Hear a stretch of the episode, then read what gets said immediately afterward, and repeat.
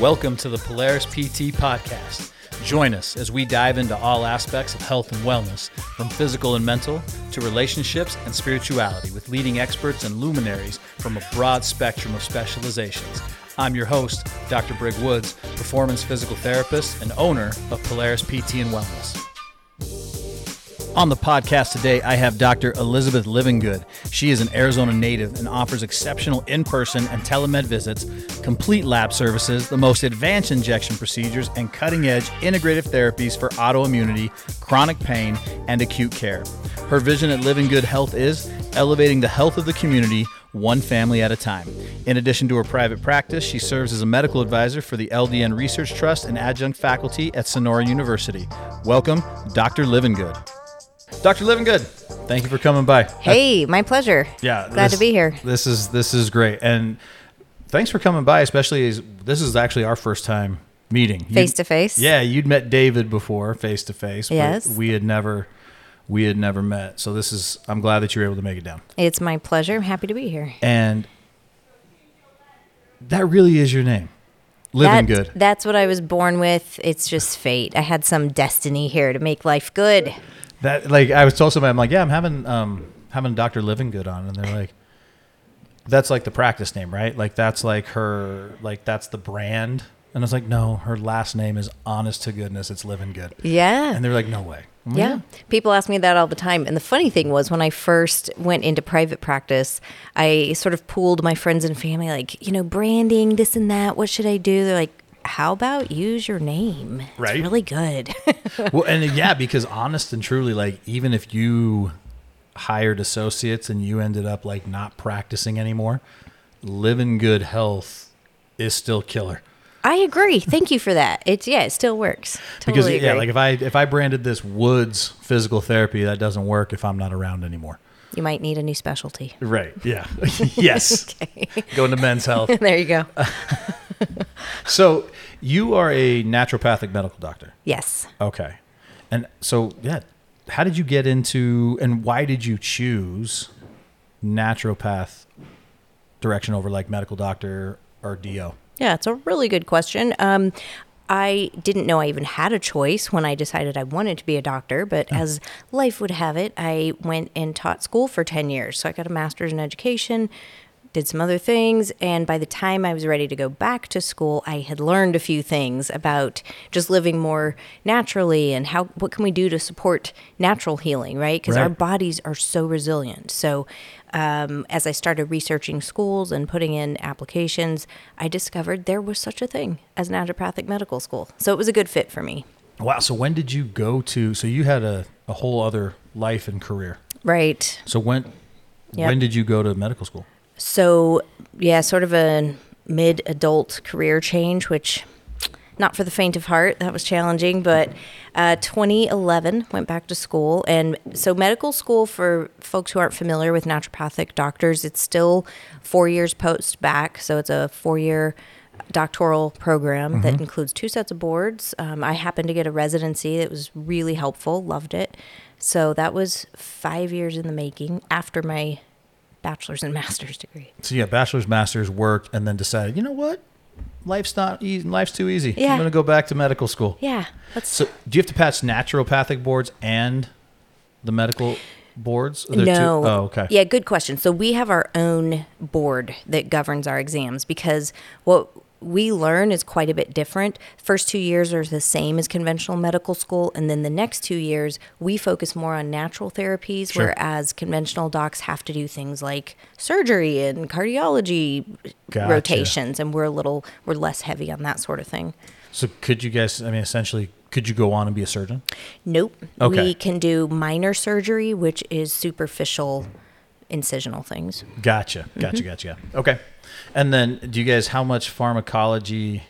Do you guys get similar pharmacology, say, to like your medical doctors? We do, um, we do get enough to prescribe. So we Okay. can prescribe within our scope, which is um, Schedule uh, three, four, and five, and a little bit of Schedule two. Um, I I would say we don't get as much in terms of that's not our focus when we go on our rotations. For we, sure. we want to practice the stuff we learned, right? Like Yeah.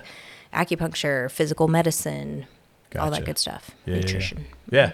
No, and I've, I've actually, it's been interesting because I have gone back and forth at various times in my life. Like I've worked with naturopaths before, and then like any industry, I felt like I wasn't getting what I needed from that. And then I went back to the medical doctor route, but then I was like, all they want to do was push pills and not talk lifestyle changes. And so I'm back kind of more towards the, the naturopathic, holistic, the holistic route because yeah, I just feel like I think we are, at least in this country, we are way too too reactionary, too quick. We have reactionary medicine, Right. right? We don't. I don't like. We don't have health care. We've got sick care. Absolutely. You're sick.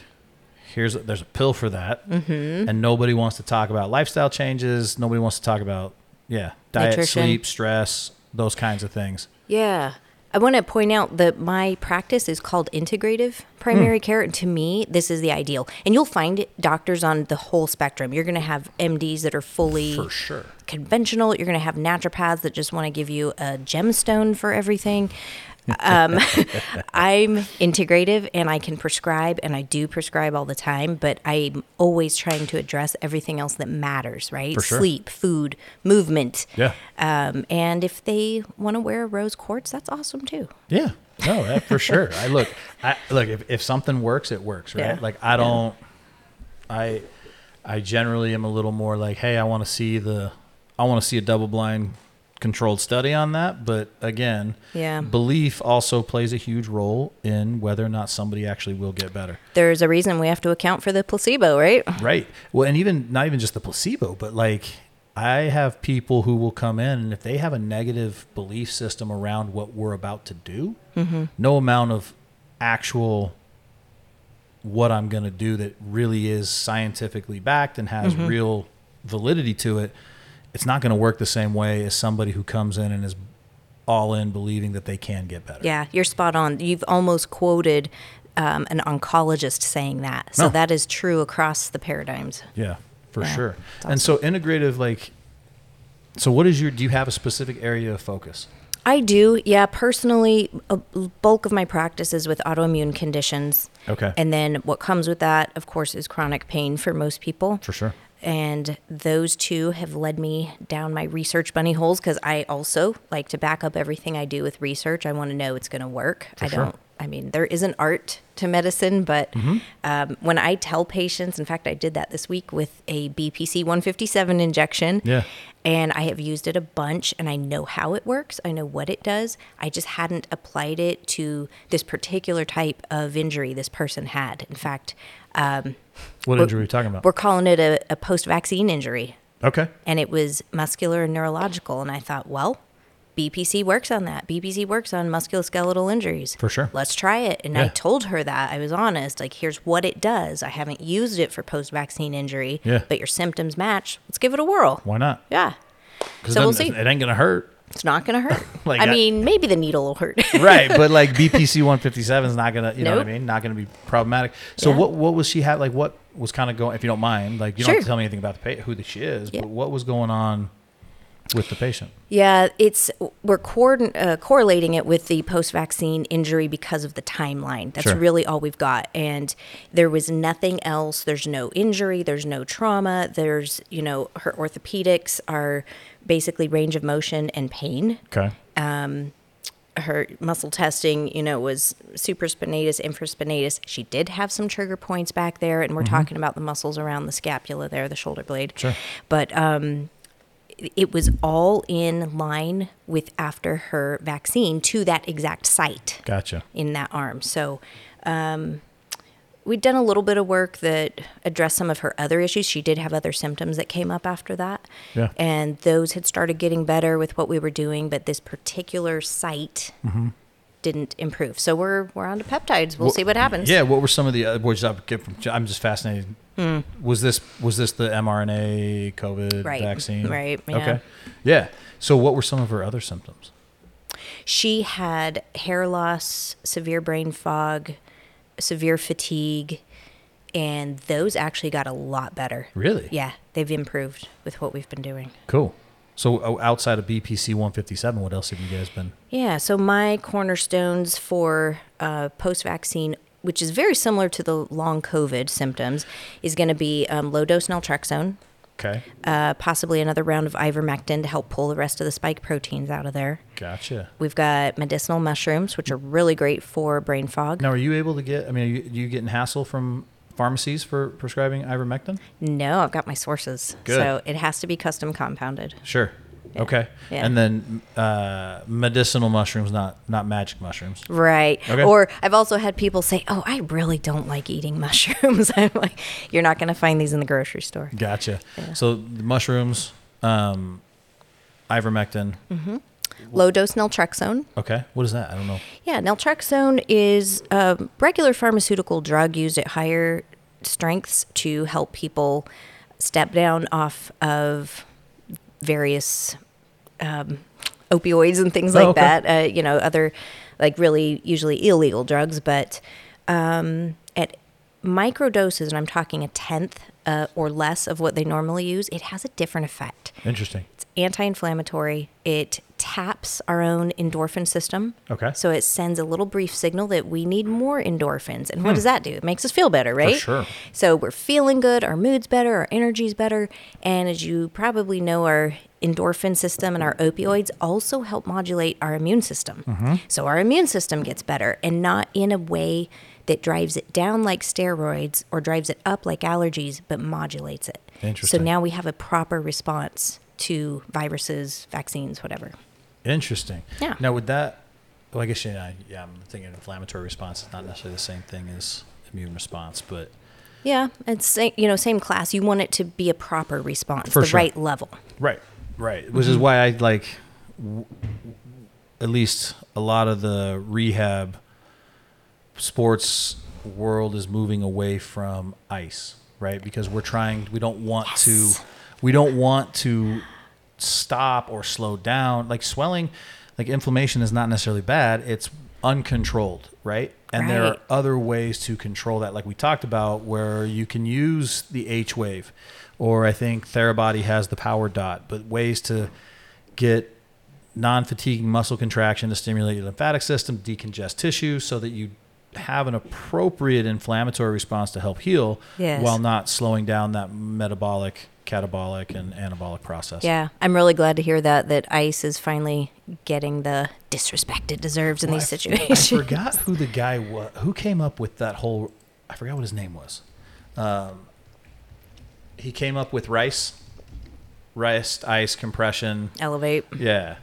Uh, I Did- for- did but he he's- retract? He's, he's he's recanting. Sweet. Yeah.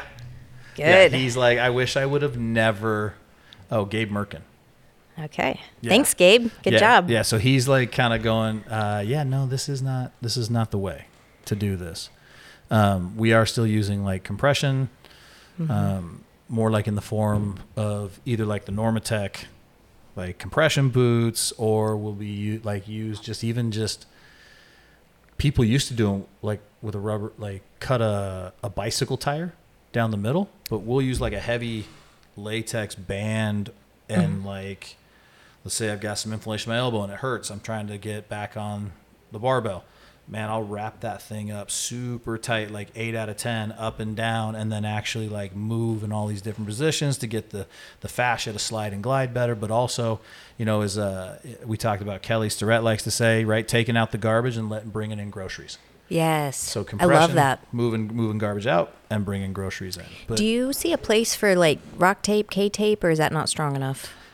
uh as far as like to help yeah it can help with some of the edema stuff right um you know i'll use it like for sprained ankles and things like that if they've had like this overwhelming swelling response but hopefully we got to it earlier than that and added more compression and got them to muscle pump and do all that stuff but like um especially like with people with lymphedema or big those kind of responses you can use kt tape or rock tape but not in the same not really a compression way it's actually almost little to no stretch on the tape Oh, interesting. to create more of like a vacuum negative back pressure to help stimulate right to just get enough lift on the s- on the skin and the things around it to create some pressure to get things moving again. Beautiful. Kind of like cupping Uh-huh. in Chinese medicine. Yeah, but we use um but yeah, but there also is a place for like KT tape I've taped up a couple athletes at a comp a little while ago. They were having some shoulder stuff going on, and they needed to get back in there. So we threw some KT tape on, or we used rock tape, but threw some of that stuff on. I had them move around, do a couple things. Like, yeah, that feels a bit better, and I can probably get through this next this next comp, right? Mm-hmm. So maybe for stability, things like that. Yeah, a little bit. And, and the way it stretches and works, you can use it to help facilitate activation or promote like inhibition or whatever you're really trying to do with it. But outside of that, um, again, it's a it's a tool, but but a lot of times people look at some of this stuff as the as the answer, right? I'll have people, and I'm sure you have people who are like, "Hey, I just need to get some testosterone, right? Or I need some thyroid medication, and I'll be fine." It's like, well, no, Yeah. the thyroid is, is a problem, but it's a problem only in so much that diet, exercise, Food, sleep, food sensitivities, Yeah. whatever the trigger was. leaky leaky gut. Like I know Right. my like my Hashimoto seems to be a leaky gut problem. Mm-hmm. So right now I'm trying to fix that with more of an elimination diet, trying to do some things there, working on I do take armor right now, Mm-hmm. but trying to get some of that stuff other lifestyle things under control. You a big fan of supplements? Yeah, so I, I'm doing L-glutamine. Nice. Um, is it some, well something butyrate? What's the first part? of it? Butyric acid Uh, or butyrate? it's something before that though. I forgot what it was. Something butyrate. Oh gosh, it's gonna kill me now. Anyway, L maybe. yeah, it might be L-butyrate, but yeah, what else you got? What other supplements Oh. would you recommend? So I I am a big fan of herbs. I've Sodium gone bu- butyrate. I think. Sodium? Is that Oh. Mm. what it is? I don't know. butyric sodium. acid's my go-to. It's same. It's the same family, right? It's just whether it has the It is sodium butyrate. hydroxy on the end. Mm-hmm. Um, yeah. So herbs. I'm a big fan of herbs. Yeah. And I didn't use them for a while because I didn't see that they were making a big impact. But here's what I learned herbs are gentle. And Mm-hmm. when you want them to shift something, you got to go big or go home. It's Right. Oh. high dose all day. Okay. Yeah. So once I started dosing like that, I started to see impact, but it still has to be And so, what kind of herbs Selective. were you thinking? for gut healing marshmallow, not the candy. The, Mm-hmm. Oh, I was like, marshmallow. I'm pretty sure that's how I might have gotten into this situation in the first place. Althea. Althea is the scientific name. Um, we've got aloe vera, which is abundant around here, which is Right. in Arizona. Um, you've got cat's claw. You've got um, even licorice to some degree, depending on what the issue is. Mm-hmm. So, Okay. got a lot of good helpers in the plant family. So, so this is so, okay. So here's something that I, and we all, and I know I've seen it right. Like fads come and go. Um, you know, in the early, gosh, late late aughts, early 2010s, paleo was all the rage, right? Like paleo was a big freaking deal. And then it became keto was the next like big thing, right? And then there was like people were like, hey, no Mediterranean diet. And then now you've got like uh, Dr. Is it Saladino? Sal- What's his name? Anyway, he's like carnivore is the way to go Yeah. an animal based, right? So like, what is he's uh, carnivore MD 2.0? oh. What is his? Um, but his whole thing, like he'll do, go through and do this whole thing, like is kale? He's like kale's bullshit. He's like all plants. Basically, he's like there's never a reason to eat vegetables or plants. wow. Yeah. so he's like this guy. Oh yeah, Paul Saladino. This guy right here. Good memory. So animal, he basically meat, organs, fruit, honey, raw dairy. That's it. Why would he eat fruit? That comes from a plant. So fruit, he's like his the the what he is saying is that fruit actually wants to be eaten. True, because fruit, it's the yes, seed. fruit wants to be eaten and wants to pass the seeds around. Plants like kale, other vegetables don't want to be eaten, and so they have garbage in them that, like, uh, yeah, we'll have to go back through this, but he's, yeah, basically talking about that they have.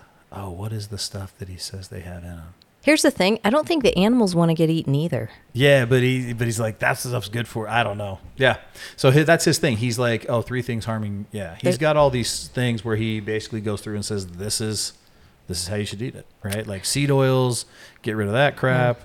get rid of this stuff. And so it's interesting, right? Because and then you got guys like now he's a psychologist, Dr. Jordan Peterson, who's had all kinds of autoimmune disorder, all kinds of other stuff going on, and he went straight up meat and organs only. Really?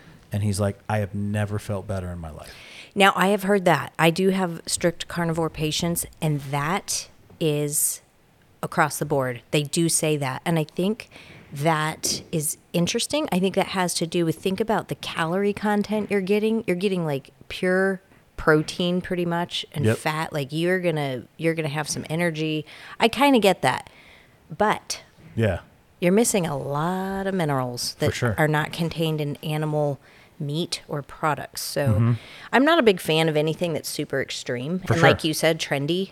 Because, you know, what was it, 10, 15, I don't know, 20 years ago? Non fat? Vegetarian. I mean, they're both vegan and carnivore, are like two extremes, right? Right. Vegetarians are their weird cousins.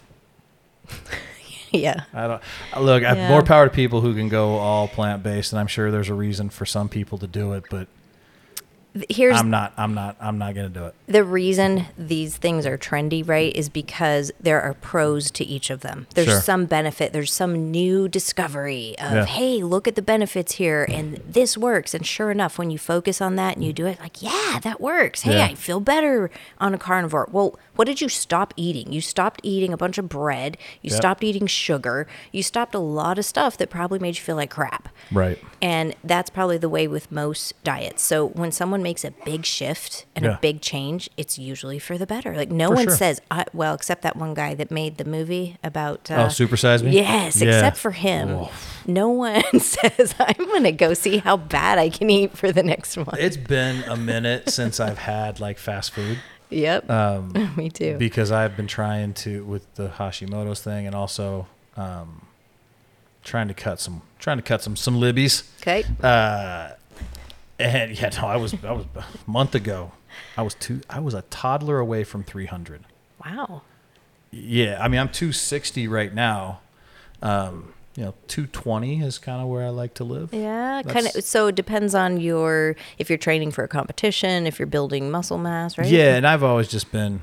I, I used to believe that when people were like, "Ah, "I'm just big boned," I was like, "Yeah, you're just you're just heavy, you're just right." But that's a thing, especially when I saw a picture. It It is is. uh, my younger brother and I. Okay, so he got more of my dad's side of family genes. I got my mom's short, squatty French side of the genes and we have a picture where we're standing side by side. We look at this picture, we probably could be twins, right? Like we look that much alike and we're that similar in size. He is 20 pounds lighter than I am In that picture? in that picture. Interesting. So, anytime if we ever look the same size, it's almost guaranteed he's 20 pounds lighter than I am.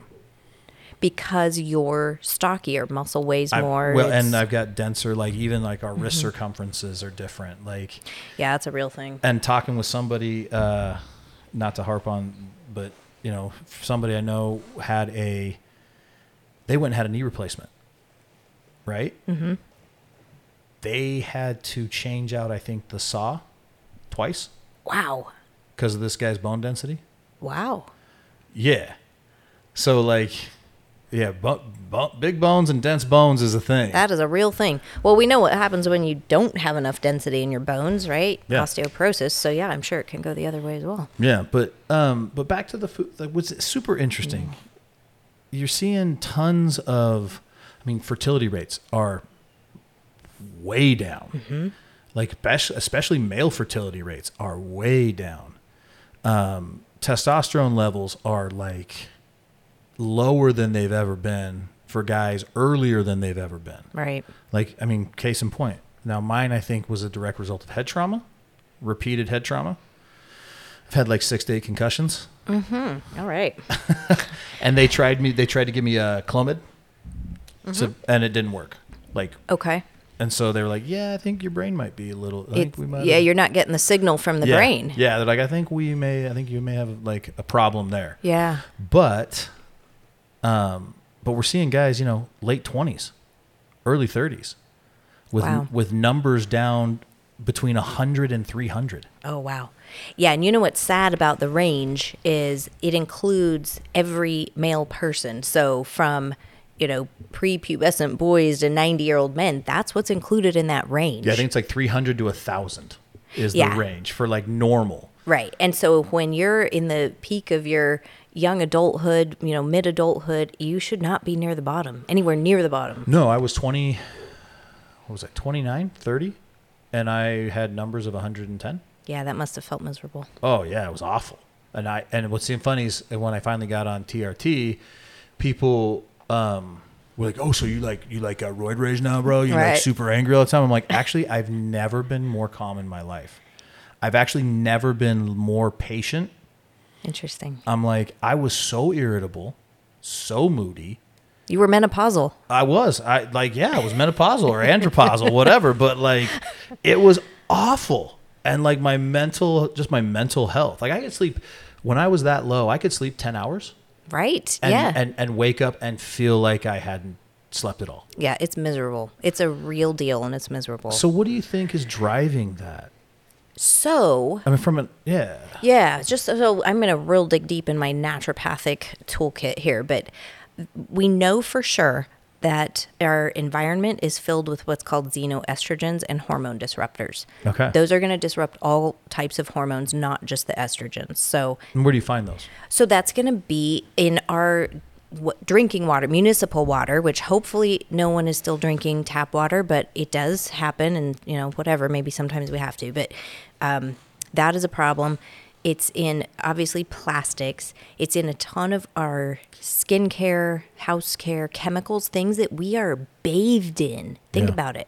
We put it all over our skin, it's all over our clothes. So what changed with tap water? Because changed? yeah, like I feel like what changed with tap water because right, like Mm-hmm. my grandpa and those guys, like that the greatest generation, Yes. those were men. Yes. Do you know what I mean? Drinking out of the hose. Yeah, those were men drinking out of the hose. They built the Eiffel Tower out of bronze. You know what I mean? Yeah. Like those guys went to World War II. Those guys populate like the baby. They populated the baby boomers, right? Yeah. Like clearly not a, not a testosterone fertility problem. Absolutely. So what changed? So one thing is a lot of um, prescriptions. Think about the level of prescriptions now in our world compared to back then. There's way, way, way more numbers and types, Uh-huh. and w- they get dumped into our water system. Okay, that makes a little more sense for me. Yeah, that's a biggie.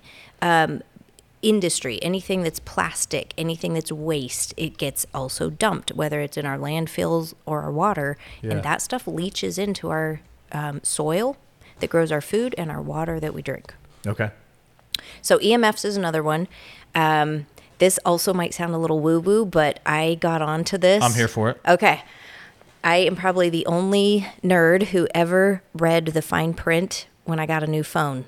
Got a new iPhone. Mm-hmm. Read the fine print. Just say don't hold it like six inches from your chest or something like that. Yeah, Oh. they know that. They know. Like it just that actually just came out that like I like Apple was like yeah you shouldn't hold this thing closer like six it's 10 inches. is it ten inches like so you should always be like arms if you're gonna use this thing it should be like arms length and throw it in like a Faraday bag and Yes, I dude, I went and got one of those pla- or no, not plastic, obviously, one of those whatever you call them, A Faraday bag, yeah. yeah. Put it over my Wi-Fi. I mean, they know it, and it's buried in fine print that no one is going to read. yeah They know it causes fertility issues. They know it causes cancer so yeah guys carrying around basically a radioactive in ice their pockets. right next to their boys Yep.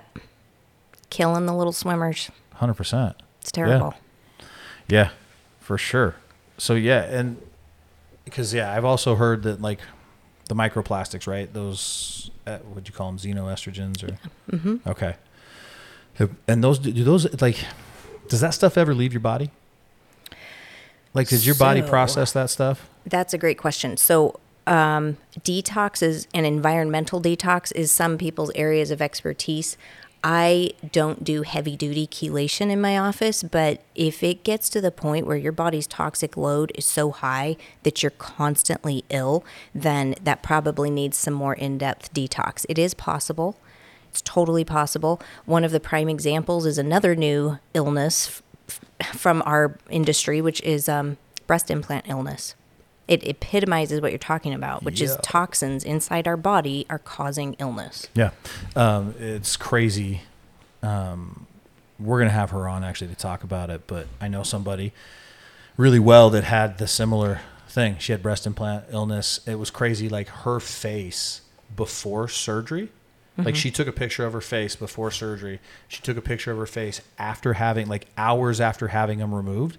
Already night and day difference Wow. That gives me goosebumps. it was it was it was wild yeah and and so yeah it's a big it's a big deal Yeah. and so yeah it's and what's hard right is because we've had more people than ever before we've got to produce now i'm not advocating for getting rid of people but okay. you know what i mean Like, that's not the solution here Good little caveat there. Right. But like we've got more people than ever before. We got more people on this earth than ever before. And so we have to produce more more than ever before. Right. And it's really hard to do that without uh, is it? I mean, I don't know. Maybe it's maybe that's just the lie I've been told, right? But it seems like it's really hard to do that one cost effectively and and on a s that scale if you're not changing or altering the food in some way. It's probably true. That's why we've got GMOs. That's why we've got animals filled with antibiotics and hormones. And those are hormone disruptors. Right. So i- the i- GMO also is a disruptor. It will change our own DNA.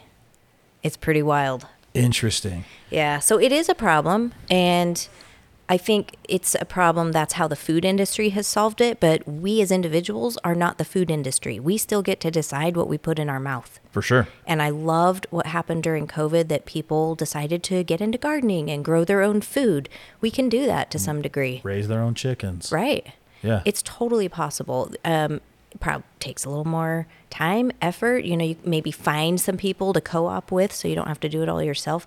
I don't even do all that, but I'm just saying there's options out there. For sure. And especially when your health is on the line.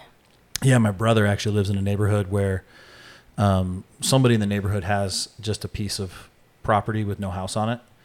Um, but they have a cow now on there and they've got chick and all kinds of stuff. But the neighborhood kind of all pitch in for the maintenance of the cow. Wow. And then everybody gets a, depending on how much they pitch in, then they get a, a milking schedule.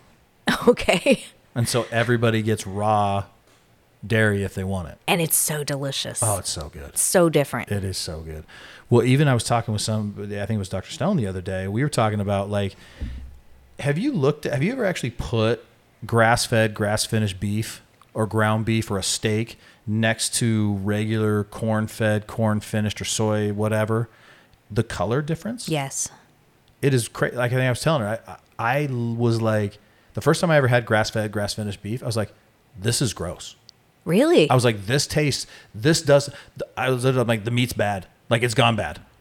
oh, Like because it tasted just so different? because it tasted so different. wow. Man, now I prefer it. Good. But like, yeah, no, for sure. But it was just, it was so crazy that that's like what we've become accustomed to. It had a more kind of gamey, earthy taste, right? Mm. Gotcha. Yeah. Like, but now it's like I prefer it. It's tasted like you know, it's like if you've ever had venison or elk, right? Like Mm-hmm. that's a different that's a different flavor than Right. than like regular just beef, and then bison. They don't feed bison corn. No. Do you know what I mean? You know Like- what? They won't eat it. Really? They'll probably refuse it. they probably would. Yeah, fish is the same way. And actually, it's not just visual or flavor, but the nutritional content is different. Oh, 100 percent. Yeah. Yeah, way different. Oh, I was just seeing if I could pull this up, but while we're just still Yeah. talking, um, and so I, so food is huge, and I think a lot of people's problems, and you probably, I mean, how often is, is diet is is food choice something that basically everybody that walks into your office you talk with about? Yes, I have sections in my treatment plan. One, it, one's prescriptions, one is supplements, one is food as medicine. Right. That's what I call it. Yeah. And then I also have a section that's homework. Like, what are you going to do when you leave the office? Right. Mm-hmm. Okay. Yeah. So food as medicine. Yes. Now, do you does does everybody more or less get similar recommendation, or are there people who you're like, ah, you probably don't need much? Yeah, my wow, my patient base is all over the place. Yeah. I'll have a super complicated patient that's been to every doctor and Mayo and nobody knows what's going on. And then I'll have a patient who's like, yeah, I'm just, uh, I need to establish and, you know, nothing's really wrong. I just want to stay super healthy and Right. optimize my health. I'm like, cool, got you Right. covered. They're going to get com- obviously completely different treatment plans. For sure. But it's, um, no, every patient will get a very unique treatment plan from me. Okay. Very cool. Yeah. Um, and so I was kind of looking through your page. So you, I like to go back to the autoimmune thing Okay. because at least for me, I didn't, uh, well, I didn't always have Hashimoto's, Yep. right? But Hashimoto's not an immune disorder. I know somebody else who, um, she does actually breath work now. We had her on the podcast. Shannon Sperber is her name, but she does um, somatic breath work, facilitation, and stuff. She's actually used to be a PT, but now this is what she does full time. Wow. Um, but she, you know, on our kind of conversation, she was saying that like it was the breath work that allowed her didn't heal her autoimmune disorder, but like basically she was able to access the fact that yes, this can be different, right? So she was able to do that, but she wasn't born with an autoimmune disorder. I wasn't born with an autoimmune. This seems like something that develops. Am I am I right? I mean, for Yes. the most part, unless it's something like rheumatoid arthritis or like No, even that. I Oh. I hesitate to say always in medicine, but autoimmunity almost always is going to be something that develops. You may have a propensity for it or a Gotcha. genetic predisposition, but it's going to develop because of certain triggers that happened. Okay. Um. So, I mean, are you saying that then possibly autoimmune disorders can be prevented? Yes, I believe that. Okay. I do. The trick is there's no way to measure that because we can't predict were you going to have an autoimmune condition? Right. We don't know because Right. it's I call it the perfect storm. Usually there does need to be some sort of genetic marker which we could it's possible you could go run a bunch of genetic markers that's really expensive but sure. you could do that and then you know follow this group of people and see if they do or don't develop those autoimmune conditions that are associated Yeah. with those but um, for the rest of us who aren't going to do that Right. yeah, it's about keeping your immune system, as we talked about earlier, having an appropriate response, not underreacting, not overreacting. Sure. Because that's what autoimmunity is it's the immune system turning on itself. Now, do you have a series of like? Do you have an autoimmune greatest hits list? Like, I see these three or these 5 Mm-hmm. the most. Yes, definitely. I see a lot of lupus. I see a lot of RA, a lot of Hashimoto's. Um, those definitely are the heavy hitters. Uh, some IBD, ulcerative colitis, or Crohn's. Okay. Those are autoimmune. Um, type Stomach. 1 diabetes, Oh, autoimmune. is it? Yeah. Really? I've never even thought about it as an autoimmune disorder. Yeah. The body is attacking its own Right. A- pancreas. So, how do you fix? That's interesting. yeah, that's a tough one. have you i mean have you seen it turn around Um, I've never seen that reversed. okay that was the word i was looking for Yeah. but turnaround, you know, a turnaround to me is also an improvement. Your life was miserable. It's out of control. This For is, sure. you know, can, we can turn that around. We, it can be better managed. Okay. People can take less medicine. I've seen that happen. yeah because my only like with lupus my only association with lupus is on house where it's like oh and as they're walking out the door it's like and check for lupus like like like yeah. it, like it rattle off everything that's total and then he's like oh yeah and by the way check for lupus like Yeah. apparently it can be everything yeah, lupus is like the catch bag of everything, unfortunately. So, yeah, Yeah. yeah, there are, it can a- attack any system in your body. There are 11 specified criteria, and you need four to be diagnosed. So, think about that. It's mix and match any of these. Gotcha. And you're, it's possibly lupus. now have you have you ever seen people reverse their lupus Yeah, again, I hesitate to say reverse because they're always going to have those antibodies to some degree. Okay. But I have seen antibodies come down, like from thousands to just a little bit high, just a few hundred, you know, Gotcha. things like that. So it, So is that? I mean, I guess fair to say with most autoimmune disorders, then maybe reverse or cure is the wrong word, and more lessen, manage, remission. Uh, yeah, I would say that. You could possibly put some of these into remission. So, for example, if a person with rheumatoid arthritis has it so well controlled that they don't get flares anymore, Yeah. okay, that's good. Um, I've seen the same thing happen with MS, which is can be a tricky one. Um, and then psoriasis is another biggie. Okay. Yeah. So I guess maybe maybe the question that I'm actually asking and not realizing that I'm asking until just now, like Hashimoto's, is that something that like can basically like, all right, cool, I don't need to take thyroid medication anymore. I don't need to. It's possible. Okay. It really is, Greg. Um, it's challenging, I think, and it does really depend on what a person does from meal to meal, from day to day. So Sure. much of it depends on what happens outside the doctor's office. For sure. And that's the opposite of the person you were describing, you know, in a previous conversation that Yeah. they want to come to the doctor and have them fix them. Where- For sure. What pill is do you have for that? Right. so it's possible, but Oh. it's a lot of work. Yeah. yeah. And so everybody, you know, you work with gets their own customized plan, diet. So diet is obviously a big thing. Supplements, I do use a fair amount of supplements. Yeah. medication if As an edi- necessary. yep.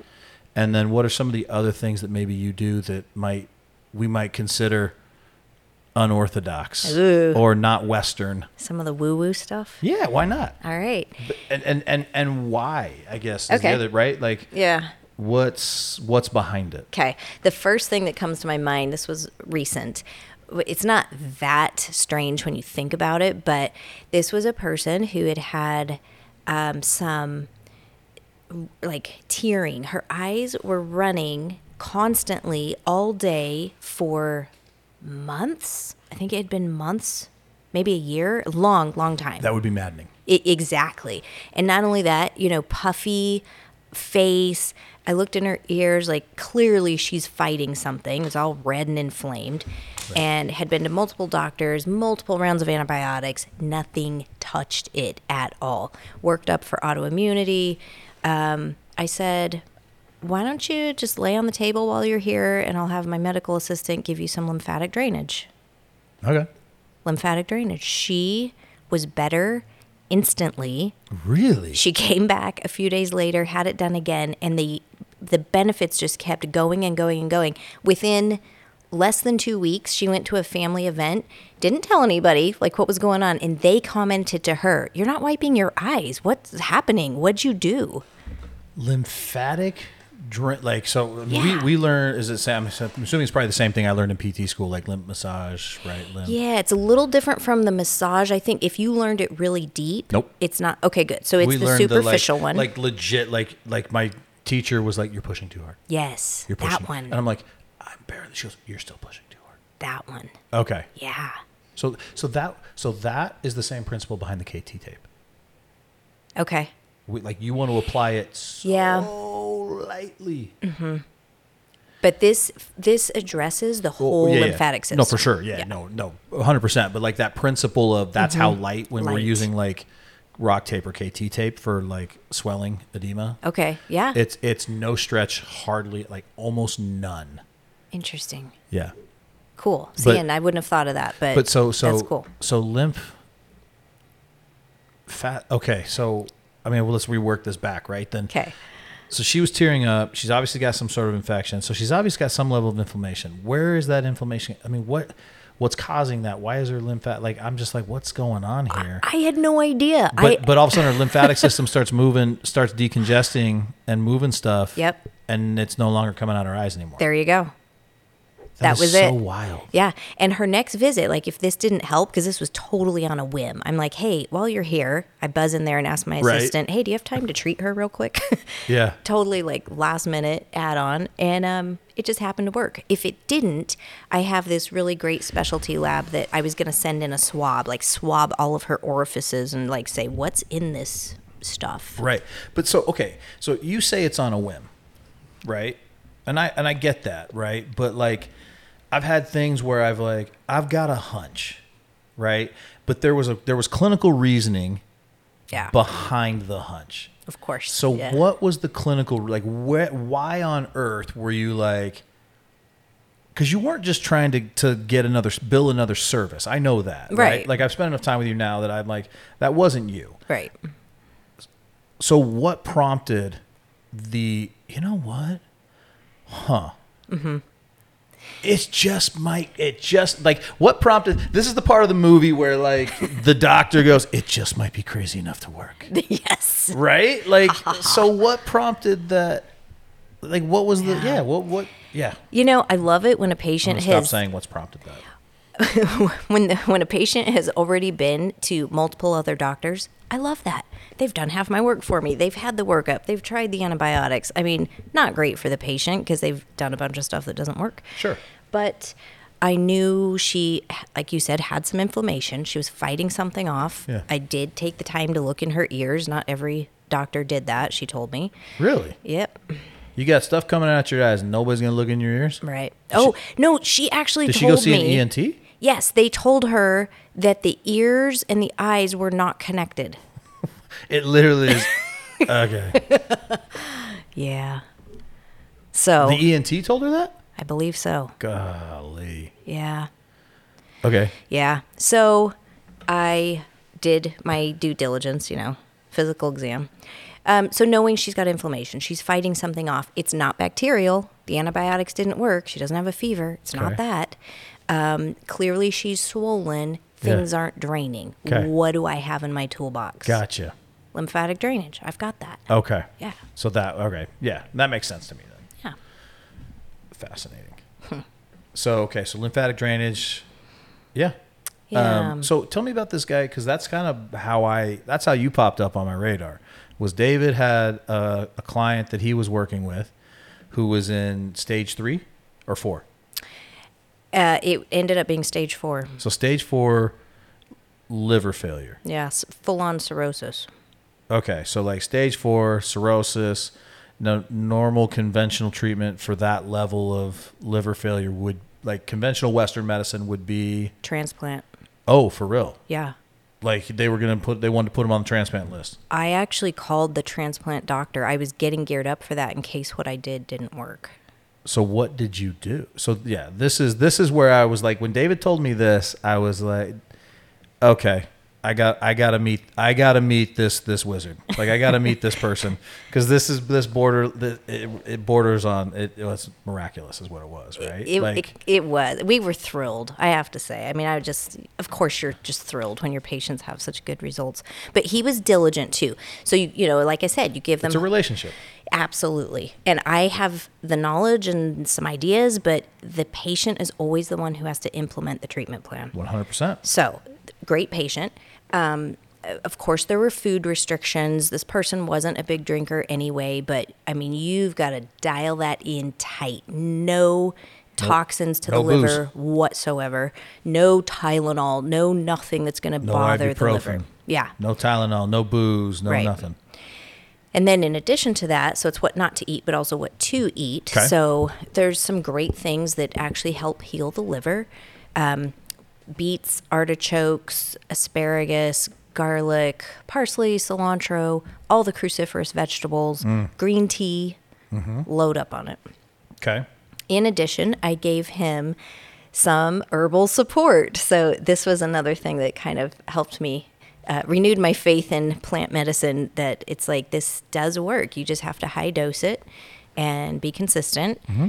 and it um, you know so it supports the function of the liver cells, so they actually start working better. okay Now, what I was the what was the plant oh, it's always a combo.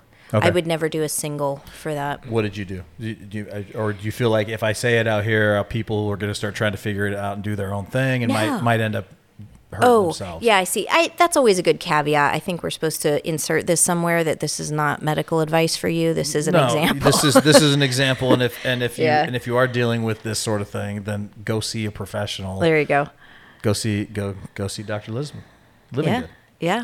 So, um, you know, so plant medicine, um, dandelion, good old dandelions, Really? nettles. Yeah, uh, milk thistle. That's a cornerstone. Okay. There are a lot of eastern herbs that are good too. Sure. Skull, um, Bupleurum, peony, skullcap, some different things like that.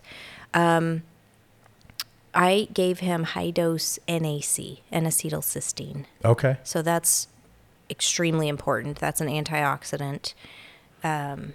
Is that similar family to like I don't know NAD? I've just heard about NAD a bunch. No, but that's a fun topic. okay. We'll, yeah. we'll go back to that, but Okay. let's talk about NA. So NAC. Yeah, N- N-acetylcysteine. It's um, in and of itself, it has some antioxidant value. It's anti-inflammatory, Mm-hmm. anti-mucolytic, so it's great for your lungs as well. But it's also a precursor to glutathione, which is our mother antioxidant. Mm. Okay.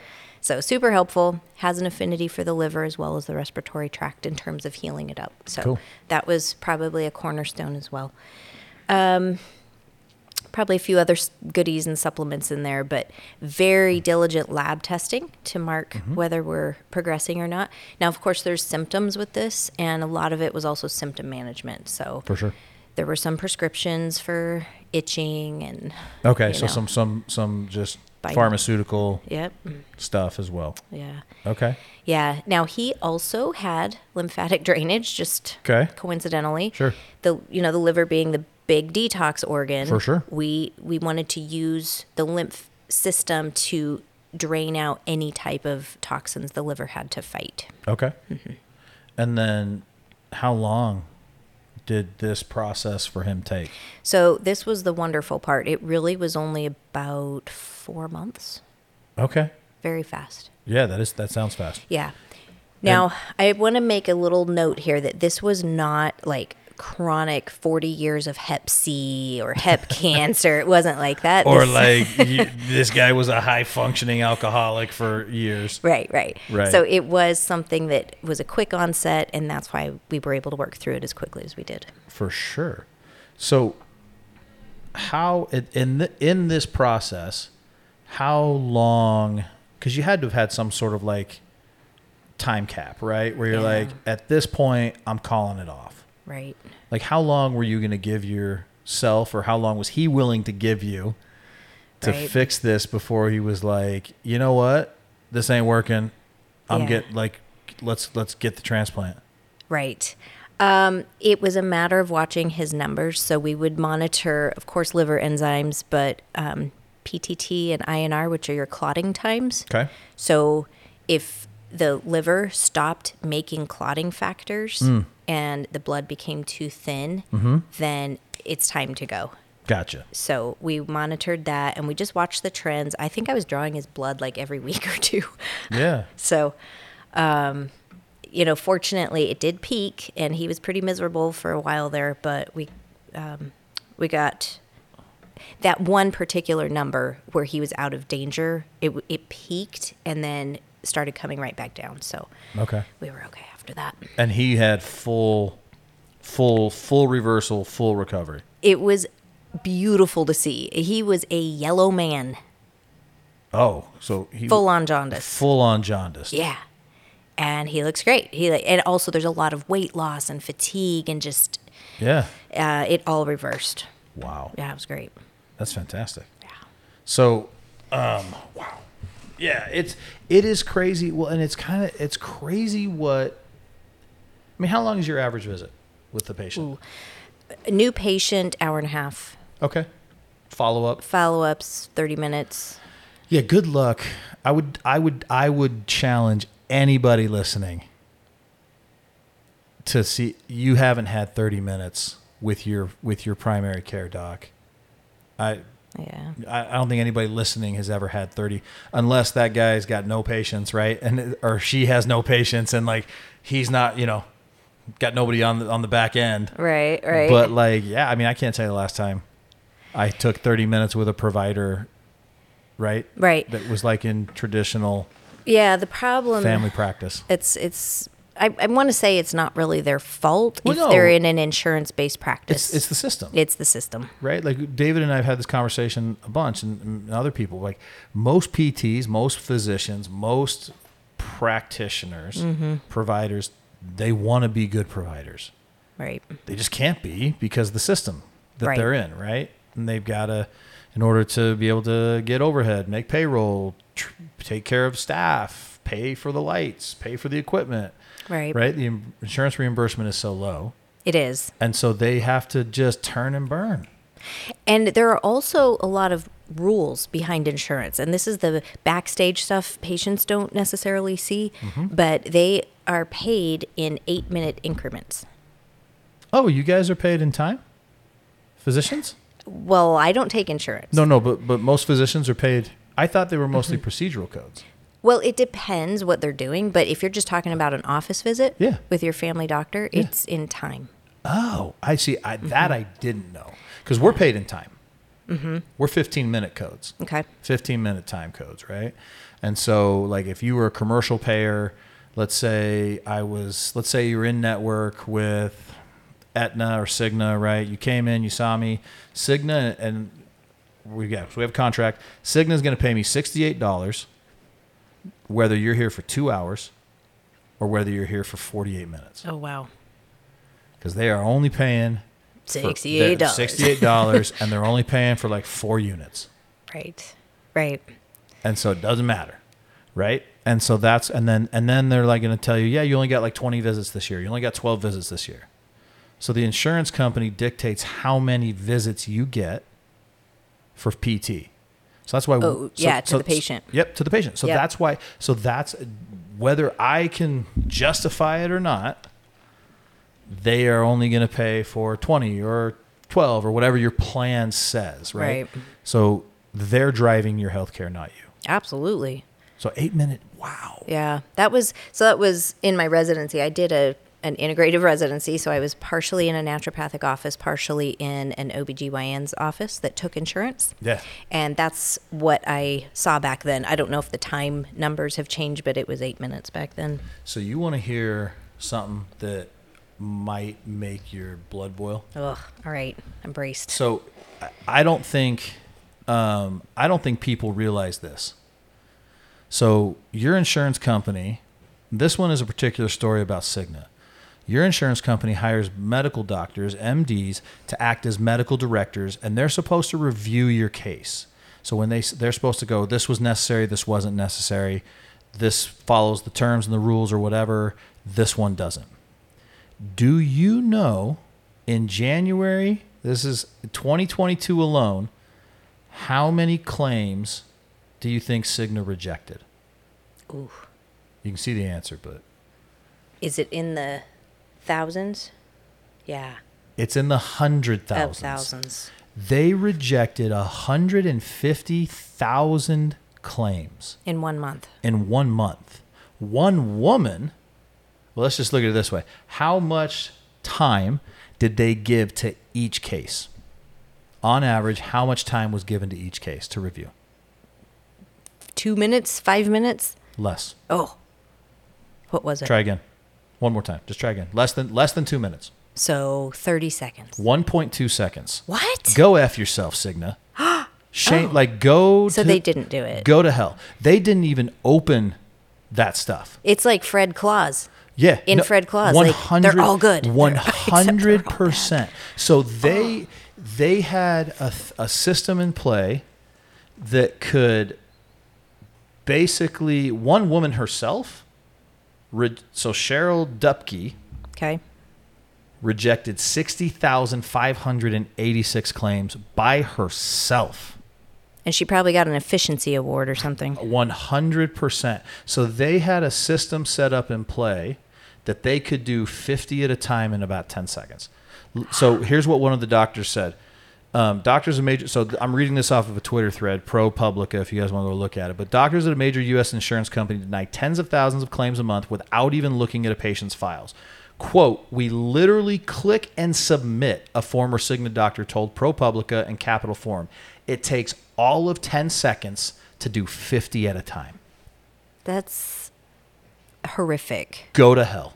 So people think all the time. So I deal with this a lot where we talk to people and I go, hey, just so you know, we're 100% out of network. I just Yeah. want to be clear with you. We don't bill any insurance directly, but the reason why we do it that way is so that we can spend maximum time with you. We, every appointment is an hour. You're never going to get pawned off on anybody else. And we're actually doing things that are going to make a bigger difference for you. Really, stim- right, really hitting you with stimulus that you need to make changes Right.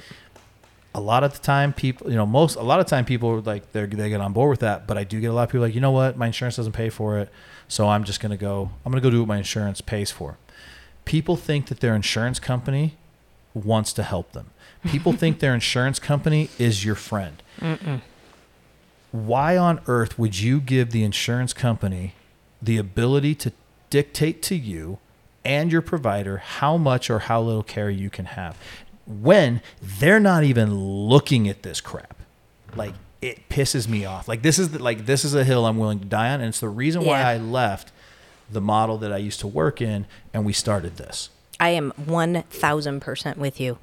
And and if people think the solution is more insurance, yeah it's more of the same thinking, like having someone behind a desk tell you what's best for your health care and they haven't even looked at your chart Yeah. or your face. Yeah, and you think that you're going to get better care. You're, you're, you think your physician, your physical therapist, your whoever is going to give you better care when every single year those insurance companies and Medicare start cutting reimbursement? No, they're not going to do it. They're not going to give you. That's why you're seeing the rise of. You're seeing how many people go see a PA instead of their physician. How many people see? And I'm not because I go see a nurse practitioner for some stuff, but like you're not seeing people, right? You're not going and seeing Yeah. the medical professionals that you think you're going to be seeing. Right. Right. And this is again, nurse practitioner. I, I actually have some nurse practitioners who I've seen that I love better than any medical doctor I've ever seen. Right. Right. But like the, the system is such that, are you kidding me? Like, so th- this guy, he was, so Nick Van Terheyden was puzzled when Cigna told him it wouldn't cover the cost of a simple blood test, which it deemed, quote, not medically necessary. That's well, the that's phrase. weird because the provider who's actually on the case and evaluating this guy goes, No, I need this guy to have this blood test so I can figure out what the hell is going on with him. This was a clinical decision being second guessed by someone with no knowledge of me. That's what this guy said. I had this happen to me last week, and I'm not even contracted with insurance, but I do try to run imaging and labs through my patient's insurance whenever possible. Mm-hmm. And I know the rigmarole like, if I really need a CT, you probably have to go get an x ray first. You know, you have to c- walk up the. Why? Because the x rays are cheaper and I they know. don't want to pay for a more expensive um, imaging. They want you to do the cheapest thing. I know, but try- CT, but CT and, and X ray are going to tell you two wildly different things. Yeah, exactly. and and you're not going to see like So I always try to leap ahead, you know, like this is the thing we need. And um, anyway, long story short, obviously it was rejected and the patient was not allowed to get their CT. no, of course not. I lost it. I'm, I'm like, okay, just go F and treat the guy without any information. Just Yeah. go do that. You don't Right. need any information to treat people. Yeah. Oh my gosh. Well, so this guy who had his cl- his blood test re- was one of the people that this Cheryl Dupka rejected. Hmm. She didn't even look to deem if it was medically necessary. She batched and s- denied. And most people don't know that if you get denied, they think that's it. right. So you have a lot of times you have to resubmit two, three, four times, and and and then your provider's not going to get paid for three months. Mm-hmm. Like, It's true. come It's on, it is one of those things. I agree with you. I will carry that banner. I have stayed late at work filling out those forms, explaining why it's medically necessary, send in the chart notes, do all the stuff. This is it's very time consuming to try to get insurance to pay for stuff. It's crazy. Like, and and you might have just been better off sending your person to go get a CT and have them pay cash for it. Yeah, so I do. I actually have a really good um, network of resources for private pay people, and it's a lot of times for this they have insurance or it's catastrophic insurance, and I even have people with no insurance. So I do have a actually really good list of resources. If you all listening out there need places to get less expensive imaging, it's available. You can do it. So check this out. like, this is so stupid. Do you know what the average cost with insurance, or uh, with yeah, what the average cost of an MRI is in this country? Cost to whom? Cost to the The- Patient? so the average cost for an MRI, yeah. Oh, What, okay. you, what what the average? six hundred. Thirteen hundred dollars. Yeah. So with insurance, MRIs typically run between five hundred and a Mm. thousand bucks. There it is. Yeah. Okay. Do you know how much an M- it cost me to get an MRI without? So I had this whole surgery. Mm-hmm. Cash pay.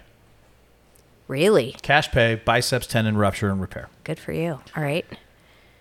My MRI, three hundred and fifteen dollars. paying out of pocket. Just in, with no, I said, hey, I'm cash pay, no insurance. How much is my MRI? Three hundred and fifteen dollars. We should just do that every single time. Yeah. You you want healthcare costs to come down in this country? Stop taking insurance. Wow. Y- Insurance should be like automobile stuff, right? Like you you, you ding your car, you don't go file a claim. Right. right? Now you total your car or you have some massive thing happen Right. to it, you file a claim, Right. right? Three hundred fifteen dollars. So all, awesome. I, I was all in on this surgery for six thousand dollars. That's great. That paid the anesthesiologist, that paid the surgeon, that paid for the MRI, that paid for every single follow up visit because that was rolled into the, the physician's fee for the surgery, and that covered the surgery center.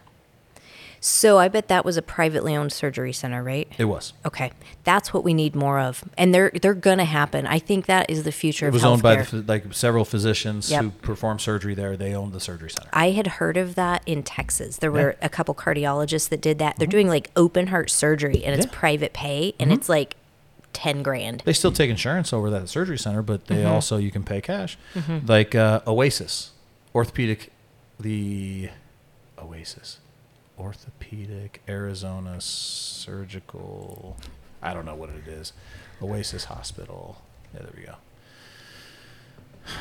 No, it, it was much less complicated than you were trying to make it. It, it stands for something. Oh, okay. but it's another like privately owned. Mm-hmm. Yeah, it's another.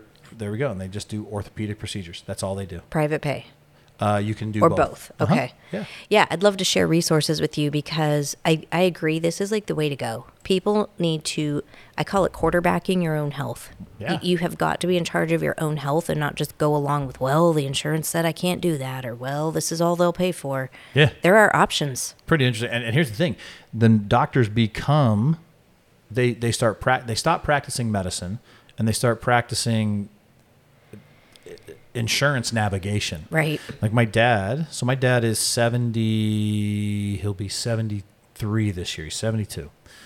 My dad had a knee, had some real knee pain stuff going on. Um, didn't warrant getting like, didn't warrant a surgery, didn't warrant a total joint replacement, but did need some stuff.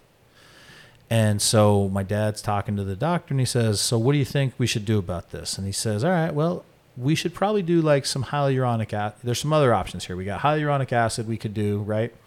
We could do a cortisone shot, um, hyaluronic acid, or like PRP.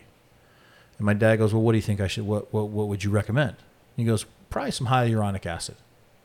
And my dad goes, That wasn't the question I asked. He's like, well, he goes, why, why hyaluronic acid over there? My dad's a dentist. You know what I mean? Not a real doctor. Just like I'm not a real doctor either, right? Doctor of physical therapy. Yeah. But he goes, uh, he goes, so why, why, why hyaluronic acid over the others? I'm just curious what, why? He said, well, because your insurance probably won't pay for PRP. And my dad goes, okay, forget cost, forget PR, forget insurance, all that crap. If this was your knee, what would you do? There you go. That's the question. And this guy goes, or he's like, if this was your dad or whoever, like, he goes, oh, PRP all day. Yes. He goes, then why are you trying to give me this? I want the PRP. And he Yes. goes, well, it'd probably be, you know, $700 or so, five, 700. My dad goes, I don't care. Right. Give me the PRP. I want the thing that's going to fix my knee. Right. Or that's going to be the most helpful. Yeah. So like even physicians now are like, "Ah, I'm going to do the thing that insurance is going to pay for. I'm going to recommend that. Yeah, it changes our clinical thinking. Yeah. That's dangerous. Well, yeah, because you're having a bunch of guys who are more interested in pro like that. And and the other thing is, it's crazy is I think physicians are afraid that if they don't take insurance, nobody will come see them. it's tough. I it's tough to not use it. You know, you're constantly having to market, get your name out there because that's how people find doctors, right? They either ask Mm-hmm. their friends or they go on their insurance and they see who's covered. Yep. But So you better have good friends, but I think here's the other thing, if and and that's an education problem, right? right? That's an education problem. We as providers have to be better at educating people about really what healthcare is. I think, and that's a huge thing. Um, so to be honest with you, there's only two, maybe three physicians who send me patients. Mm, really. I, I don't even market to physicians anymore. Do you know who sends me patients? Other patients. other patients, who's personal trainers, CrossFit coaches, um, yoga studios, running stores, people who are actually like building these relationships and treating kind of our or working with our desired population Right. because physicians again they're stuck in this in this insurance model and thank goodness arizona's a direct access state for pt right we are primary care providers Ah, when got it. when it comes to musculoskeletal disorders i'm sorry like i'm I- i'm i'm gonna i'm gonna i'm gonna when it comes to movement and musculoskeletal i know more than everybody else except for maybe an orthopedic like and, and the only thing he knows different is maybe he knows internal anatomy a bit better Mm-hmm. but i would go toe to toe with any orthopedic surgeon about movement analysis and what's happening Yeah, definitely. So, meaning a, nobody ever needs a referral to come see a PT, right? nope now their insurance may require one Mm. Right. but the law doesn't That's amazing. right? Yeah. So if you want to get paid, right? If, if the if the insurance company is wants to pay your claim, your insurance company may require a referral. Yeah, but got the, it. but the law doesn't. And so, I mean, thank goodness, right? Because this is what happens. Physicians go like this. Oh, where do you live? Oh, I Mm-hmm. live here. Cool. Here's a list of like 20 PT places. This one's probably closest to your house. Mm-hmm. PT is PT is PT. oh, so not true. Same with any provider, right? Yeah. It's so not true. So those relationships are super important. Yeah, like physicians, I know for sure, like not all physicians are created equal. I've been to Hmm. some, like, and I know that not all naturopaths are, are the same. Right. Right. Like I had a guy, naturopath, and I'm not painting all naturopaths with this brush, but this guy, this guy had me on super physiological levels of test. Hmm. I was 1400, I was testing at 1400. There you go. Yeah. Pros and cons to that, I'm sure. Uh, Edema, pitting edema for three hours, Ooh, like not resolving for three hours. Yeah. Estrogen through the, like terrible. not well managed. not at Not safe. all. But the Yeah. Mm-hmm. guy was like, "Oh, these are I like I like these numbers." And I'm like, "I feel like I feel terrible, man." Yeah. Yeah, you've got to talk to your patient. It's all about how the patient feels. The numbers should back up what your patient is telling you. Yeah, like I I did the other day. I requested like, "Hey, I'm like, we did some numbers. My testosterone I think was like around 650, 700. It's a Nice number, right?" And they were like, "Well, how do you feel, man?" I'm like, "Honestly, I'm okay. Mm. Could be better." Yeah. And they're like, "Well, are you doing the other stuff?" I'm like, "Yeah." And they're like, "Okay, well, let's see." Like, because the ratio of like total to free, I think, wasn't quite right. And Mm-hmm. he was like, "All right, well, let's see. We let's let's nudge you up a little bit, right?" And I'm like, "Okay, I'm like, great."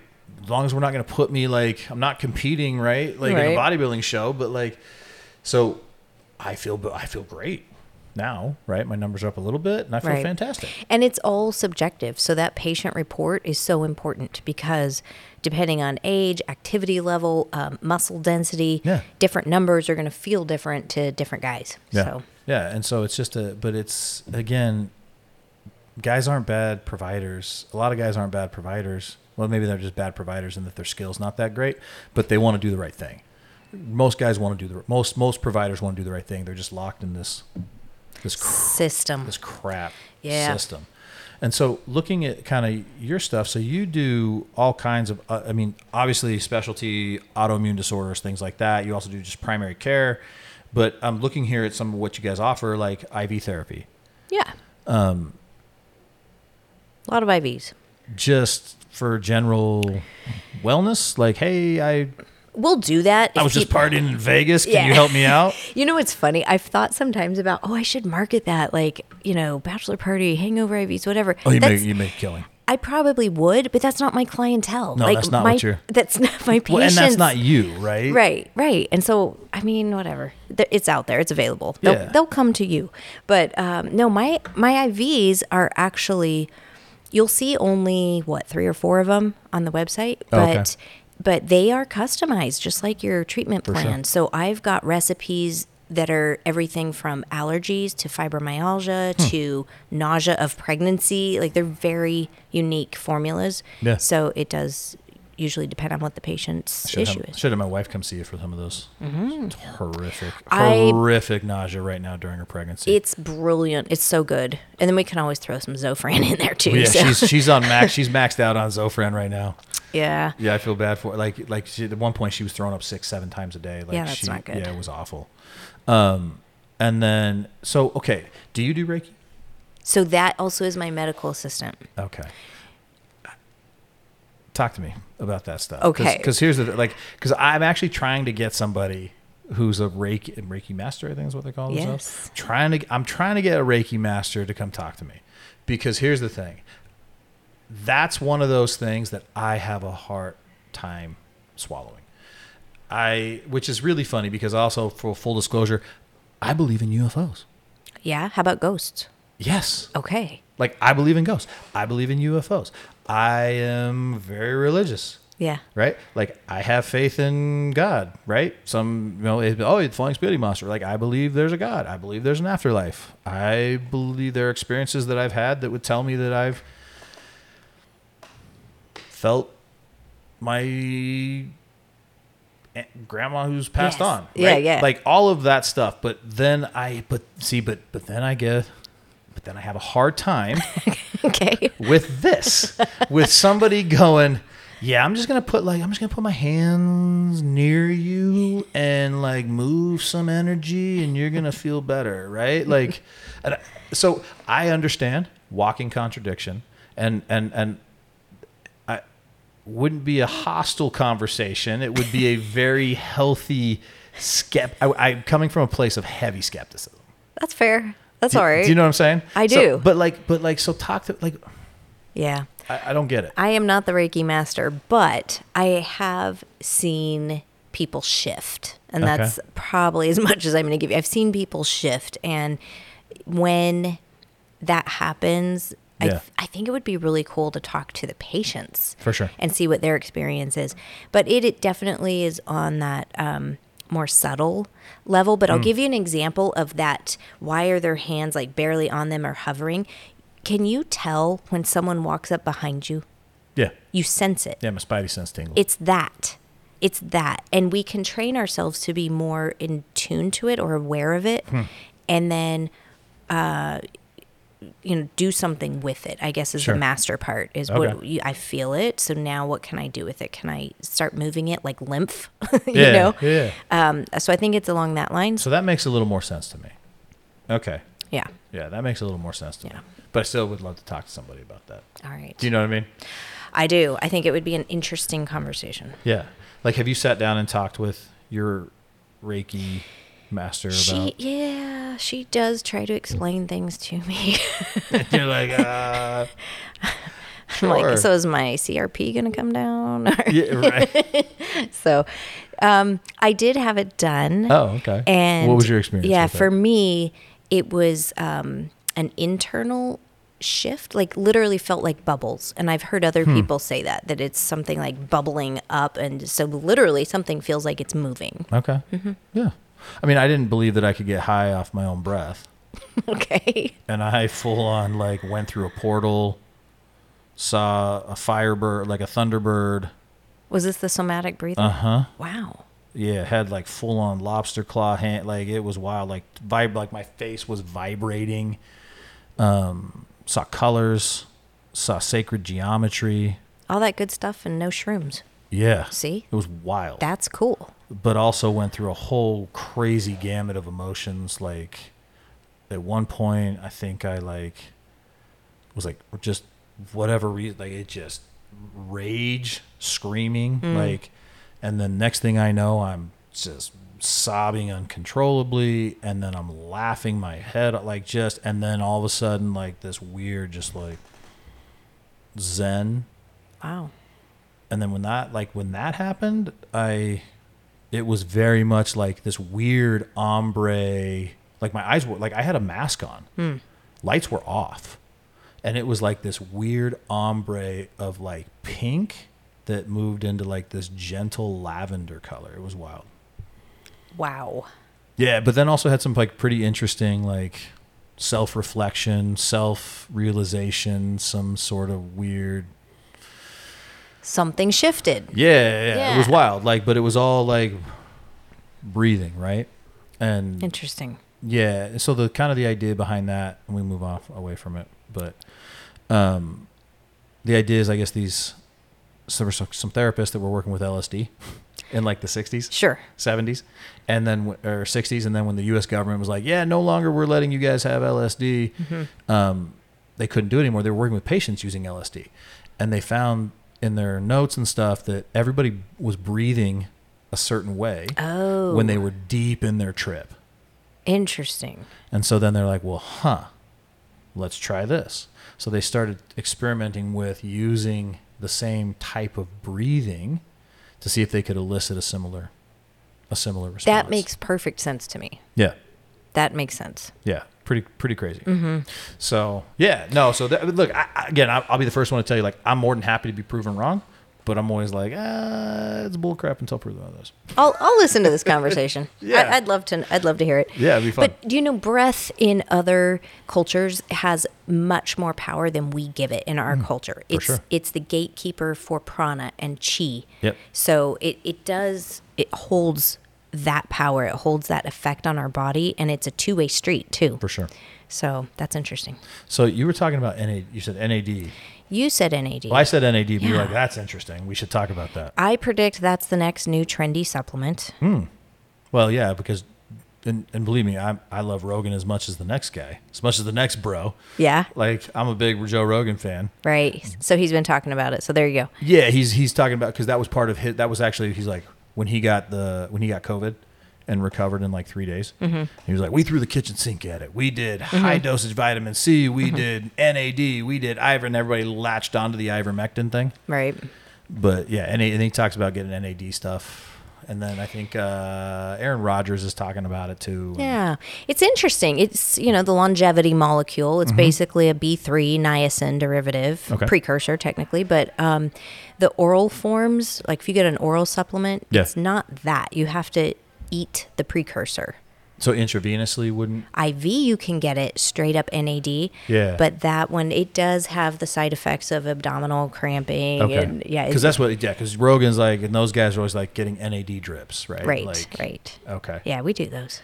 Yeah. So that's another thing that's been longevity. Like Peter Attia is, you know, people are talking about like that dude doesn't have diabetes, but he's I think he's taken like metformin, Right. right? Like Right. as like part of his longevity stack. Is there like I don't know from your perspective is there like is it if you don't have if you don't ha I got to go back and listen to why he's saying metformin is a thing. But from your perspective, m- what you know or don't know about metformin, would you say that probably if you don't have diabetes, probably shouldn't be taking some do- any dose of metformin? I mean, personally, I wouldn't Yeah. because it does deplete, uh, deplete your B12. It does distress your gastrointestinal system. Okay. So it's got its side effects. I know it's one of the safer pharmaceuticals. We For sure. hand it out like candy, but Right. you know, it's um, and it's got a long history behind it, so we know it's relatively safe. But for me, I'd rather go to the purest source possible. So it's like, what are you trying to accomplish with that? You want to speed up your metabolism? Then do something natural to speed up your metabolism, right? Yeah.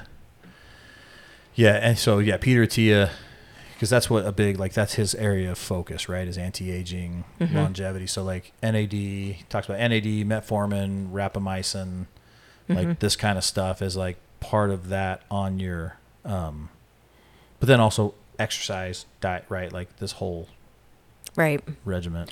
Yeah, I think there's a place for most of that. I, to me, pharmaceuticals is a last resort, honestly. Um, one, well, two pharmaceuticals I'm kind of into, like pretty much anybody can try this almost, would be the low dose naltrexone and methylene blue. Methylene blue. Love it. What's that?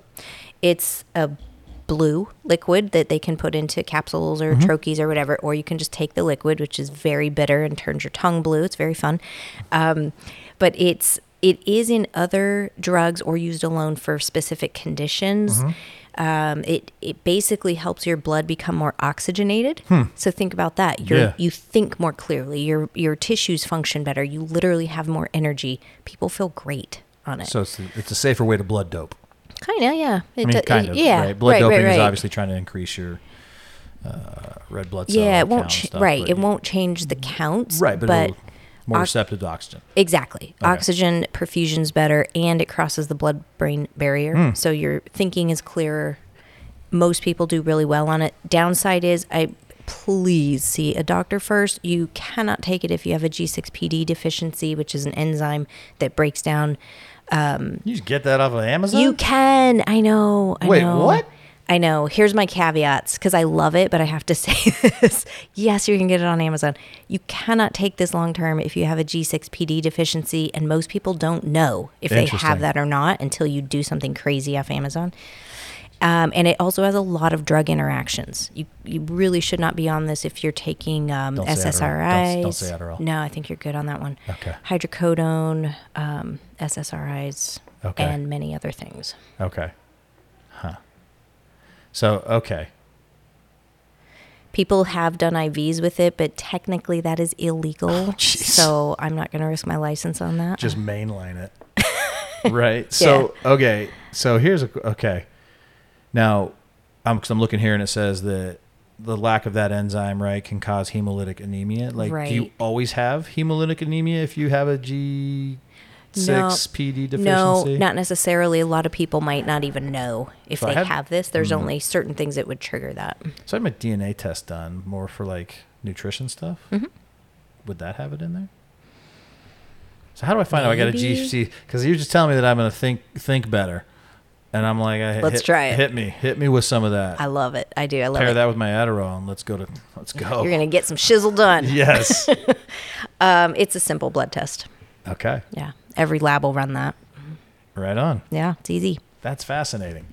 Um, okay. Methylene blue. Yeah. And it stays in the system a few days. I, if, if I remember, Yeah. I take it like once a week myself. Just, you know, okay, let's get through this day. Let's power through. Let's Sure. think more clearly. I've got a complex patient, whatever. Yeah.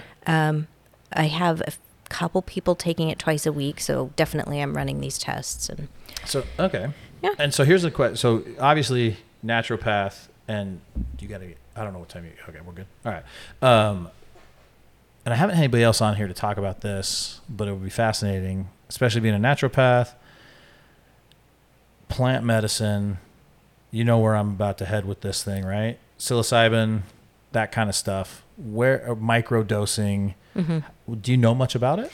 I don't. Mm-hmm. Okay. I've, I Oh, So am. maybe I've- not the right person to talk to about it. but- Right. And that's where I was like, there's this whole spectrum of naturopaths out there. Yeah. And, you know, find the one that fits the thing you're after because we practice, we have a huge scope of practice in For sure. Arizona. It's awesome. So there are people who are going to have more of a focus on that. Um, people do ketamine IVs. Yeah. You just want to make sure you're talking to someone who's knowledgeable. For sure. So. Yeah, yeah. So yeah, and that was just a question I had. Microdosing, right? And That's a big thing right now. Mm-hmm. Right. People, and I know people who do it, and they're like, "Dude, you're in the flow state." And Right, like- right. And I'm like, okay, like maybe, I don't know, Yeah. and I wouldn't know where to get it. Like, Not my area of expertise. Yeah. Yeah. okay, so just that was that was another kind of question that I had about that. So is there anything like? I saw this thing too. So you're mostly the medical naturopathic side. You have people who do like the Reiki. I saw some sound Yes. therapy. Sound healing, yin yoga. Okay. Talk to me about Yeah. so, sound healing. Okay. Yeah. So just like the umbrellas are, I'm the doctor. I do the primary care, the prescribing, Yeah. you know, the, that kind of thing. Um, within my practice, there are other people with their areas of expertise For that sure. provide the holistic treatments. Okay. Um, massage therapist. I've newly brought on an esthetician. Oh, cool. Yeah, so it's kind of everything. You know, I, I like that um, holistic everything. Now, I can't do everything. So, um, once a month at this point is the schedule for sound healing and yin yoga. Sound healing um, in our format is the crystal and Tibetan bowls. Okay. Uh, So, they're basically the notes in the octave. Yeah. Right? Um, Familiar with them, right? And they're supposed to each represent a, a s- different chakra, right? There you go. Yep. And it's very um, resonant. So they, they're pe- they're good, peaceful sounds. It's not For sure. uh, just dinging bells in your ears. But uh, there's, you know, our cells operate on a frequency. Everything has a frequency, Mm-hmm. wavelength, and so different frequencies can either harmonize For sure. or they can conflict and cancel each other out. So that's the idea behind sound healing in a very tiny nutshell. Okay. Yeah. Yeah, there's a um, friend guy I know, Jeremy Jeremy Muddick. He owns a place in Mesa called Reconnect Mind Body. I don't know if you may have heard of it, may not have heard of it. It's like a we- he it's a it's a wellness center. His whole thing is trying to get people to reconnect their mind and their body together. Right? The, in this modern society, we don't do enough of that, and that's a lot of the reason why people are sick and don't feel good. Interesting. Yeah. So they do, you know, so it's very much like they have compression therapy, they have red light therapy, Mm-hmm. they've got the ice bath, the infrared sauna. But what's different and what I think is for him is it's a very much a more um, almost spiritual approach.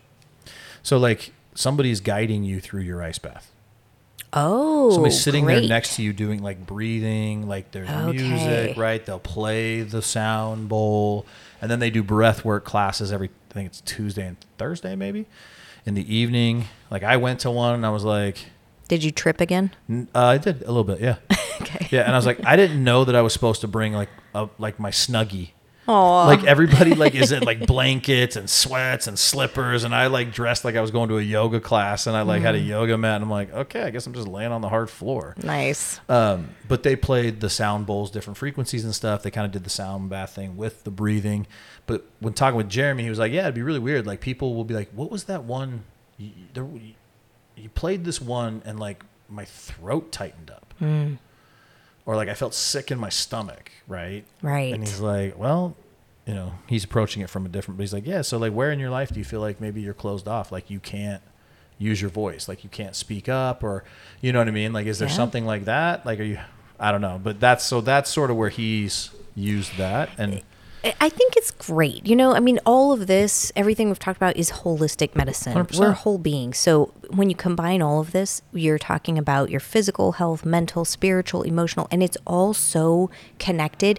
You know, the tricky part is there's no one of us that can be an expert in everything. Right. So you do have to have all these different people in your life. Mm-hmm. And the tricky part probably is knowing when do you need what. yep, I think so. But, you know, go try something. Go try a sound bath. Well, you and know? that's and that's the thing, right? Like, so as much as I have kind of like ah, the woo woo stuff, like I, I've told the story a bunch, but they get me. She got me. I Yep. went there like, and I'm sitting in the ice bath, crying my eyes out, like getting this big, huge, like emotional release, right? Because I guess I needed that. But like, yeah, it was great. And so now I'm like. I never go do it by myself now. Like if I go, I'm like, "Hey, Melissa, can you like can you guide me through like a warm up and like Mm. like guide me through the thing cuz I don't want to do it alone." that's what makes it therapy, though. Yeah. It's great. Yeah, it's awesome. So no, I I, I 100% agree. I think and and a lot of what you do is holistic, right? It takes into account all the different factors, right? You're trying to heal the person and we're a brain and a spirit and a body, right? Right. And sometimes we need to just listen to somebody. And so similar to like kind of what we do, right? We obviously we treat people's bodies, but man, I can't say how many times I'm working on somebody on the table and they're like, I don't know why I just told you that. Oh yeah. I've never told anybody that. Wow. I don't know why I told you that. I'm like, I know why I told you that because you you need to get rid of that. Yeah, it's part of their healing process. Yeah, like you, So great. You had to unload that thing, and now you're in a vulnerable position, and you're getting some release and some work, and so that's yeah. I know why you did, right? But like, Yeah, but what a treasure for you to recognize that Yeah. because not every practitioner has that ability. It's you're doing verbal reiki, dude. yeah, I mean, yeah, I guess, yeah. You're moving the junk. What's even it's even interesting. Like we had somebody. So we do. I don't, have you ever had dry needling done? well, I learned acupuncture and I do acupuncture, so I would have to say no because I think 'cause it's they're, different methods. They're different. Same same implement, different um, essentially philosophy. Okay. And behind it, right? I think whereas like acupuncture, and you it act- you've done it, so I is more about like meridians, chi, energy, right?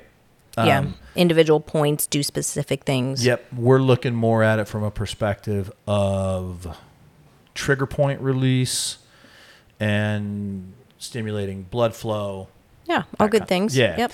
Um, but I had a lady, uh, a, a person in here, and we, she was having hip pain and stuff, and so I went after her psoas. That's deep. Oh yeah, and we got big like Crocodile tears. twitch and huge release, and then 15 minutes of of weeping. There it is. Brilliant. Like, and I remember her going, and she works in an industry where she's got to be kind of right. like she's got to no nonsense, right? Like I got to be tough. I got to do this thing. And she was like, I don't know. I, I Wow. She's like, I can't. T-. She she was she said, I can't tell you the last. She goes, I don't remember the last time I cried. And I, and I- she said, I don't remember that. I'm like, this is, but but this is why you are now. I said, just because, just because you no longer feel the feeling, doesn't mean that you processed it. There was trauma stuck there. Like you just took it and you like, we're gonna stuff it right down here in my psoas yep.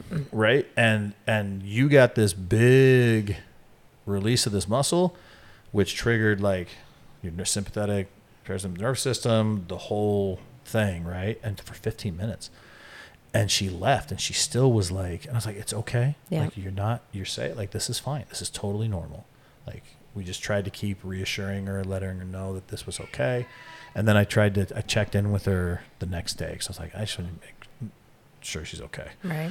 and she goes, I was, she goes, I went home. She goes, I slept the rest of the day. Wow. She goes, I slept the rest of the day. She's like, I was profoundly sad the rest of the day. She's like, I was profoundly sad today. She's like, I am still feel depressed. Interesting. And she's like, and then later she told me, she goes, it took me about two or three days to pull out. You do you think she needed another needle? Like just dig the rest of that stuff out of there. I think she, I think it all got let go Mm-hmm. and she had to confront it and just had to actually process whatever that was. Mm. Right. And it took a few days, right? I think that's what that was because later, um, she's been great. like, It's incredible. yeah. So like this is, it is right. This is wild thing where it crosses over. This is health though. Like Mm-hmm. we really the most any of us can do is usually on the surface, the physical body. Yeah, But every now and then you get that magic moment. Yeah. And that's what it's all about. for sure. It's so cool. Yeah. No, I think it's I think it's great. And so um, we were also we're going to talk offline because I would love to have you come down and do like a th- Saturday or whatever where we do hey we're going to do some IV stuff we're going to do some of that stuff. You'll be here and people can come check it out and Yeah. actually get to know and meet you in person and and so I think we should do that. But uh, let people know kind of where they can find you either on the interweb on the web or just yeah plug all the things All right. I did just relocate. We talked about that briefly at some point, I Yeah. Uh-huh. think. But um, the office is fantastic. I mean, everyone's, the patients especially, like, this is so serene. This is so peaceful. Can I just come in here and lay down and Yeah. watch the ducks and the turtles for a while? Yeah. It's beautiful. So we're really blessed that way. We're in Dobson Ranch. Okay. So it's right off Dobson and Baseline and all the freeways, you Uh-huh. know, 60, 101. Uh, it's Live in Good Health. That's So- EN E though, right? Live and Good, yeah, L I V E N G O O D dot health dot com. So there it Okay. is.